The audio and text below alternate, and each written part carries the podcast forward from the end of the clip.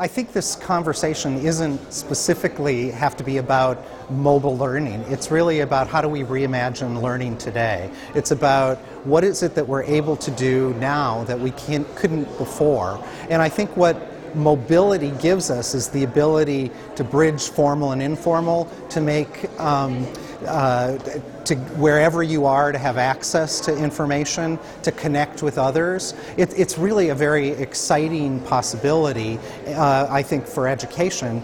Uh, what we as adults have to do is to really empower learners and, and, and make learners uh, self self directed and um, engaged in the process.